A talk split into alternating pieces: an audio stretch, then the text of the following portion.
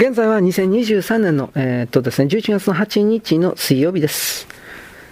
マイヤは物苦しいや、もう半分狂ったような目つきで辺りを見回したかつてまだ若かった頃、南米で貿易業務と伝染病との戦い等に従事したことのある彼は、ことの非産産について十分正確なイメージを持つことができた。黄熱病、デング熱、オウム病、天然痘、吸熱、その性質がすでによく知られ、特効薬はワクチン、その他の治療法が知られている流行病でさえ、それが一旦社会的バランスを崩した時にはどんな重大なことになるかはっきり分かっていた。彼の在任中でも、ボリビア奥地で集団発生した変形パラコレラが、発生発見よりも病種決定に至るわずか1週間の間に3つのインディオ部落を全滅させてしまい、都会地でも蔓延を食い止めるために、世界各国から薬品やワクチンを空輸するという大げさな作戦を取らなければならないことがあった。しかもこれ、R300 系列は、追い詰められたようにさまよう視線がふと開けっぱなしになった私物引き出しに落ち着いた時そこに釘付けになった。さっきメモを取り出そうと引っかき回した時そこの方にしまってあった古い資料が上の方に飛び出したのだった。それは1959年8月、カナダで開かれた第5回バグオッシュ会議の内容を書いたパンフレットだった。1959年、すでに10年以上前のことだ。彼はそのパンフレットを数年前自宅の近所で、あの不審判の常連の若い学生から黙って渡され、そのままこっそりしまっておいたのだった。彼は震える手でその粗末なパンフレットを掴んだ。番号主会議、1957年7月、核兵器、大量破壊兵器の脅威に対する全科学者の責任と戦いを呼びかけたラスル・アインシュタイン声明に応えて、カナダのバグウォッシュで組織された会議、第1回は核エネルギー利用における放射線障害核兵器の管理と、科学者の社会的責任について、第2回、翌年カナダのラックボーボート、そして第3回のウィーンの時に科学者の人類史的責任について述べた有名なウィーン宣言。パンフレットはそれまでの経過、概略説明をした後、特に科学細菌兵器を中心議題にした第5回会議のことを述べていた。そこで討論された内容は、1、世界各国で CB 兵器、化学細菌兵器が研究されている今や公然の秘密である。2、最近の CB 兵器は威力を一変して、過去の知識で評価することは極めて危険である。微生物遺伝学、生化学、これらに基づく感染論、基礎原理として作られた生物化学兵器の中に恐るべきものがある。3、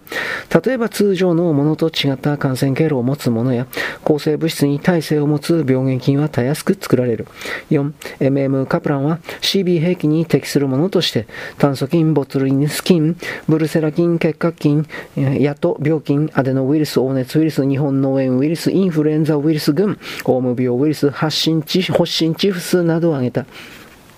5、CB 兵器の特殊は後進国でもすぐ製造できる奇襲兵器である。6、したがって現在の技術的困難や核兵器に比べた場合は、はるかに劣る破壊力からこれを過小評価してはならない。植民地後進国の独立闘争、それに対する外部からの干渉、後進国内の紛争地に現在でも使用される可能性はないと断言できない。7、しかも CB 兵器は大量生産できるので安価である。散布が有効ならその効果は絶大だと思われる。そしてこの後に産科科学者たちの名において提案された2つの項目が肉太のゴシック持ちで大きく印刷されていた。1、生物化学兵器の使用禁止を規定する国際協定を速やかに結ぶこと。2、微生物学、動物学、薬薬剤学、科学、生物学などの研究の機関を廃止して、その平和的管理をすること。パンフレットの要所要所にはマイヤー自身の手によってアンダーラインが引かれ、紙面の余白にこれもマイヤー自身の手でこう書き込まれてあった。君たちは政治の実態を知らないセンチメンタルな理想主義者だ。マイヤーはその色あせたインクの文字をじっと見つめた10年前。10年前にすでに科学者は未知の恐ろしい生物兵器が誕生し得る可能性を予見していたのだ。それから10年、年々増えていく予算と、一方でその後爆発的に発展した分子生物学、遺伝学の理論を片っ端から取り入れて、突然マイヤーは RU300 系列の秘密といっても、所詮は巨大な組織の中の自分の狭いセクション内でのみの発見に過ぎないことを感じた。巨大な軍の研究組織の中で一部分の比較的重要でないポストにいる彼にはは知らされないもっとたくさんの恐るべき発見がなされているかもしれないのだ。いや、一層厳重で一層巨大な国際政治の秘密の壁の向こうで全世界にわたって次々と、マイヤーは思わず口を押さえた激しい嘔吐が込み上げてきたのだ。どうしようもない発作が胸元に突き上げ、彼は思わず、くずかごの上にかがみ込んだ。発作が収まると急に決心がついたような気がした。彼はそのパンフレットを取り上げるとじじっと眺め、それを小さく粉々に引き裂いてくずかごに捨てた。指先が軽かにふ、かすかに震えていた。それから積み上げられたノート類の中からわざと無造作に置いてる茶色の手ずれしたスエード革表紙のついたルーズリーフホルダーを一つ一冊取り上げてそれを開いた。前の方にはありきたりの研究メモが書いてあって、後の方には反対側から乱雑な数字や彼にだけわかる略語で RU300 ケレスのデータが書いてあった。そのノートを持つと彼は立ち上がった。休暇旅行中にカナダに行こう。今はバグウォッシュで。十何回バグウォッシュ会議が開催中であることは今朝の新聞の片隅で知っていた。そして彼は自分が4年前書いたようなセンチメンタルな理想主義者になろうと決意していることを悟った。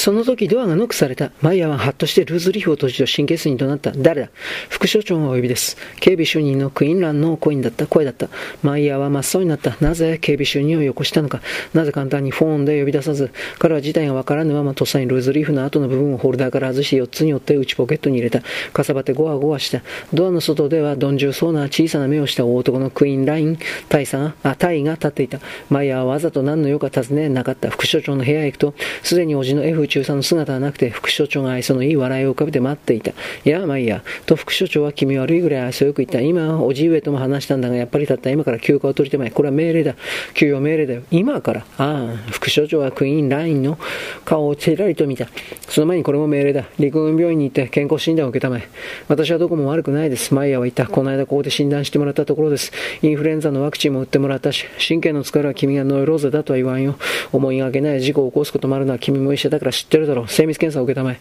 マイヤーはつるりとした顔に微笑みを浮かべている副所長とむっつりと眠そうな顔をしている警備主任の顔を見比べた。彼には何かが理解できた。さっきおじに興奮して喋ったことはどんな結果を呼ぼうとしているかが。わかりました。と彼は言った。着替えてきます。彼が室外へ出ると警備主任は室内へ残った。しかし、廊下の向こうからさりげない顔つきで警備員の一人が同じ方向へ歩き出した。トイレへ入ろうとすると偶然のような顔つきして別の警備員が入ってきた。いや、マイヤー先生とその警備員はとぼけた顔で言った。